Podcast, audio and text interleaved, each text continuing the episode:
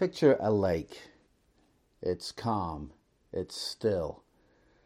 But when a gigantic rock is thrown into the lake, into the water, the impact is massive and far reaching. Whatever peaceful waters you might have seen before, they're immediately disturbed. The rock produces huge ripples that extend to the very edges of the water. Feel the weight of that. Feel the impact of this next statement God has spoken. That's a gigantic rock thrown into the lake, so to speak. The Bible is God speaking to us. That extremely high view of Scripture is one and clearly embraced by the Lord Jesus Christ Himself when answering a question posed to him by the Sadducees concerning the resurrection. He quoted a passage in the book of Exodus. And in doing so, he said these words Matthew 22, verse 31 Have you not read what was said to you, what was spoken to you by God? Spoken to you. You read it? Have you read it? Have you not read what was said to you by God? Without getting caught up into the details of the answer given here, uh, we would go down a rabbit trail we would find it hard to emerge from. What we can do here is glean much from these words spoken from the lips of Jesus, especially when we realize exactly what was taking place at that moment. Picture it in your mind. Jesus is speaking to people alive in his day, the Sadducees, many generations after the book of Exodus was written. To these people, to these people, in just so many words, he was saying, when you read a passage in Exodus, though written centuries before, and originally said to a whole different people, to a people of a different age, God is speaking to you in this passage, Jesus made it clear that the Sadducees were very much responsible for their own errors in doctrine.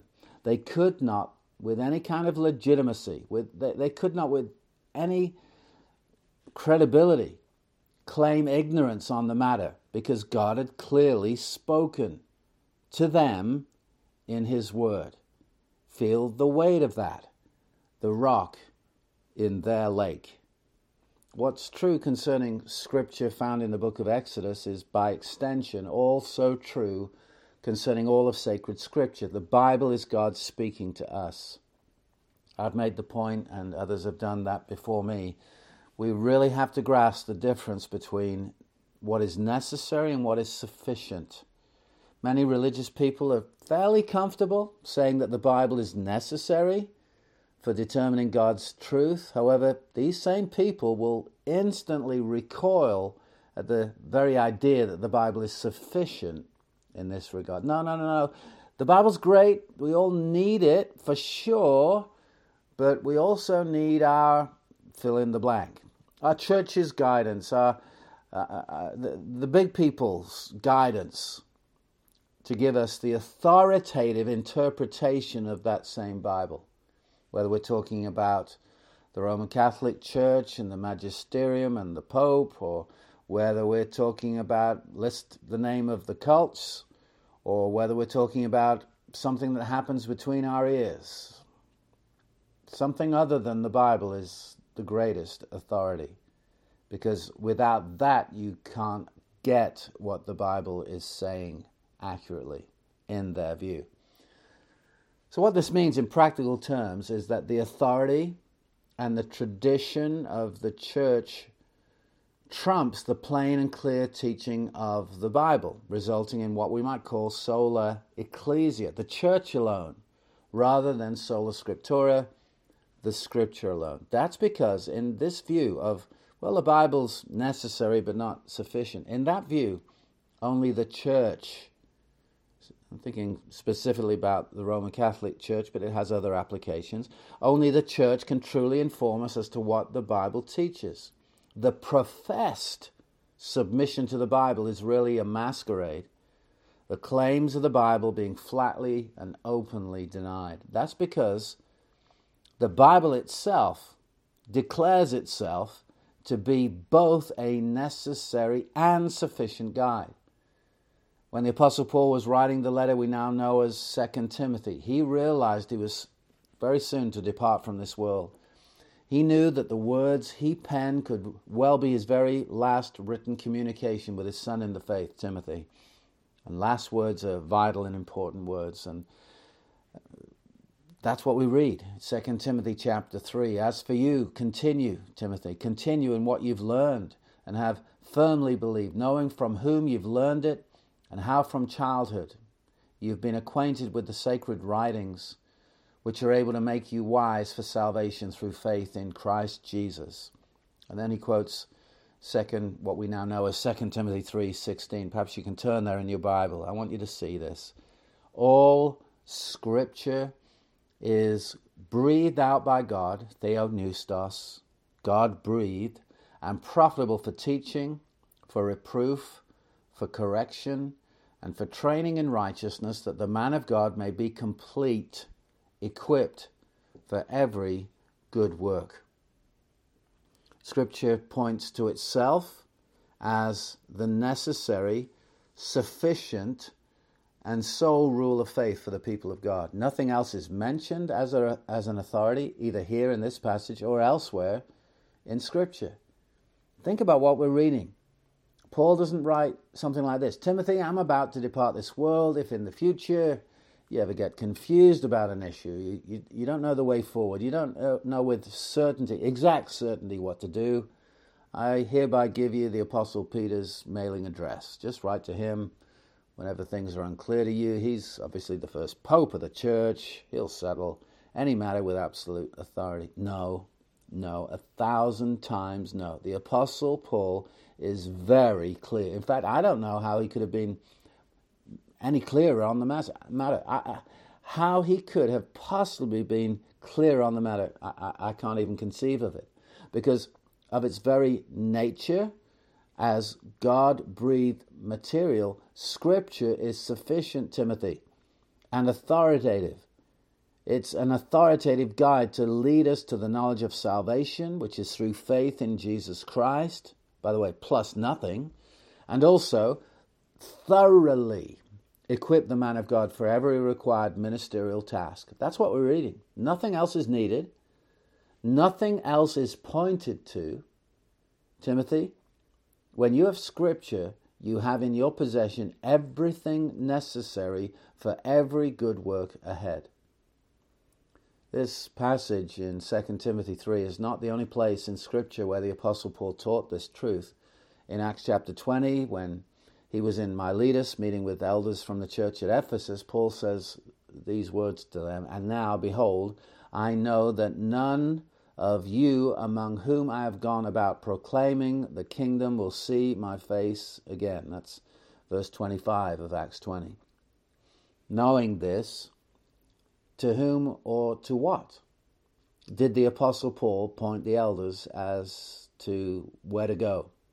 What is the go to authority after he's gone, after his departure, knowing these men would never see him again? Well, we're again again left with absolutely no doubt regarding the answers found in verse 32. It spells it out. We read these words And now I commend you to God and to the word of his grace, which is able to build you up and give you the inheritance among all those who are sanctified. Paul directs the elders to God and to his word. No one else and nothing else is mentioned. There's not even a small crack in the doorway to allow something else to sneak into a later conversation. It's not there. God and His Word alone is where these elders will find safety and protection, even in the midst of fierce wolves who will seek to devour those under their care. After Paul had gone, verse 29. This incident is highly significant all by itself, but when coupled with what we've just read in 2 Timothy 3, we see the Apostle Paul's great consistency on this matter. The message to both Timothy and the Ephesian elders is clear. The Word is what you need and all you need. The Bible is both necessary and sufficient to meet all your needs in Christian ministry. The Reformed doctrine of sola scriptura also speaks to the issue of the Bible's sufficiency in the matter of guidance, so called, quote, revelation, end quote, outside of the Bible, what can be categorized as extra biblical revelation, is not only necessary for the Christian, it's actually downright dangerous. Dr. J.I. Packer, in his book A Quest for Godliness, summarized the teaching of John Owen on this matter when he wrote If private revelations agree with Scripture, they are needless, and if they disagree, they are false. Hear the weight.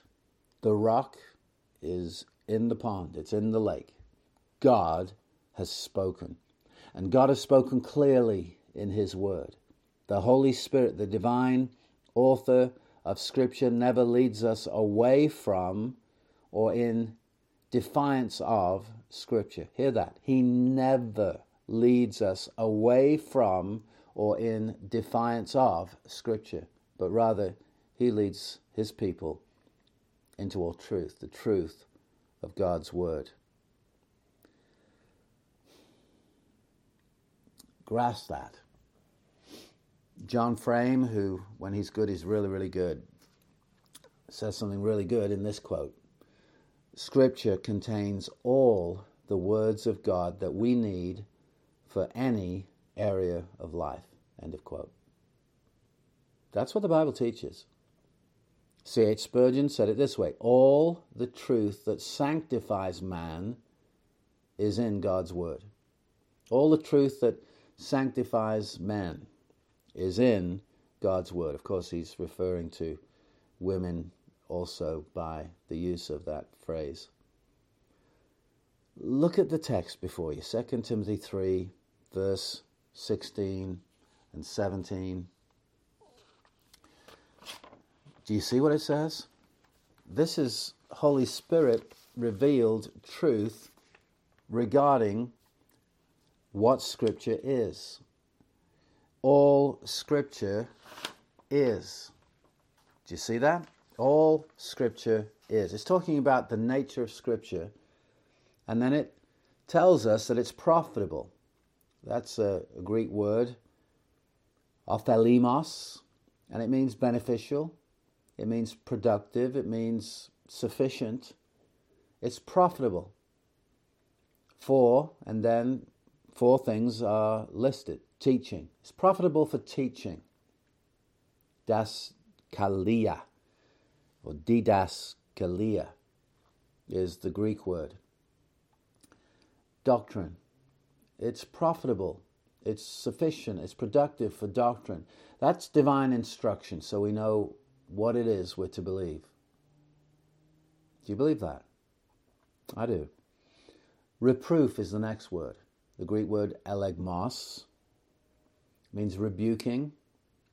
It means kind of telling someone off, telling off, convicting of misbehavior, sin, or convicting of false doctrine. That's falsehood. So whether it's sin or whether it's falsehood, the Word of God is profitable for that, for reproof, for telling off regarding misbehavior, sin, or for pointing out false doctrine and saying it's false. That's what the Word of God does. If there's truth, there's also around it lies. And we need to seek the God of truth by the Spirit of truth. Jesus said, Thy word is truth in his prayer to the Father, John 17, verse 17. Jesus himself is the truth, John 14, verse 6. And according to 1 John, the Holy Spirit is the Spirit of truth. The Word of God is the truth, the Lord Jesus Christ is the truth, and the Holy Spirit is the truth. Correction is the next word. We've seen teaching, we've seen reproof. Teaching, divine instruction, reproof, telling off, convicting of misbehavior or false doctrine, correction It's a Greek word epanothosis. Epanothosis. It means restoring, restoring something to its original and proper con- condition. Do you believe that? The Bible can do that? That's what it means to correct. Something's off, the Word of God corrects it. Something's out of line, the Word of God brings it into line. Something is not in its original condition, the Word of God gets it back to that original condition. Correction. And lastly, the fourth, uh, I was going to say word, but it's uh, three words in English. Fourth component of what the Bible brings to us, it's profitable for, is training in righteousness. Paideia is the Greek word. It means instruction. So, instruction. That means after instruction, you know what to do. You've been instructed. If a manager has a new uh, employee, he, if he's a good manager, she, if she's a good manager, will instruct the new employee as to what to do. Instruction is given. Sometimes it's a couple of hours, sometimes it's 20 minutes, sometimes it's a whole week of instruction. And we call that training. Oh, before I start work on the Monday, uh, on the 17th, I've got to do a, way, a, a week of training first. And that's right. And hopefully, the manager will thoroughly equip the new employee for the job at hand. The Word of God certainly doesn't drop the ball here so that we think, well, he could have done a better job in instructing us. No, the Word of God by itself is profitable for all the training in righteousness you and I will ever need. Hallelujah. I love that. Absolutely love it. Scripture contains all the words of God that we need for any area of life. As we think about this, think about your and my relationship to the Bible and continue on to verse 17 where we're told these words that the man of God may be complete, equipped for every good work.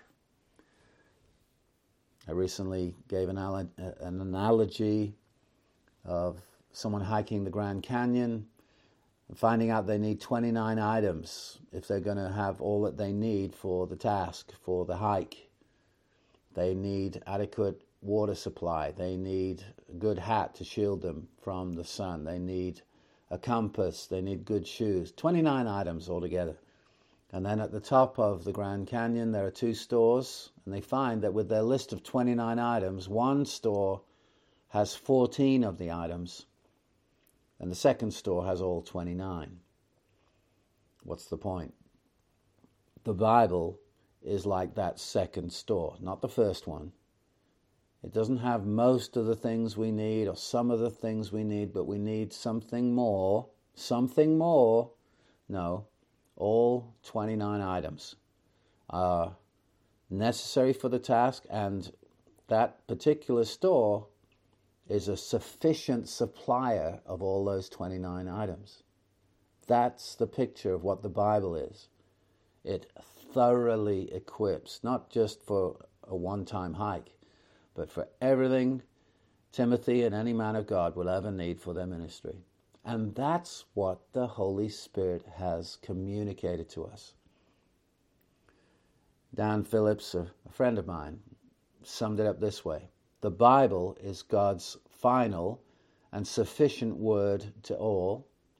The Bible is God's personal word to us it is our great joy, privilege, and duty to know Him personally through His sufficient, satisfying, personal word.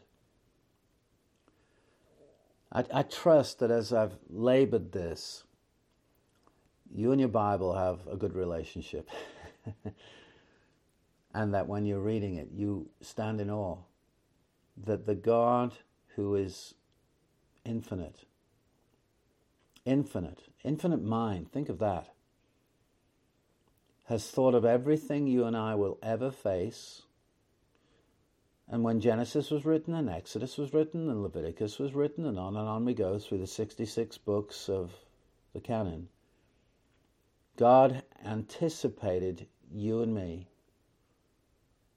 And is, because He's infinite, able to speak and to communicate His truth in uh, verbal ways, verbal, plenary inspiration, all the words of the Bible are inspired, so that we in the 21st century can be reading the book of Exodus or the book of Ephesians. And God is speaking personally to us. I know it says to the church of God at Ephesus, but He's speaking to you and He's speaking to me because He's infinite.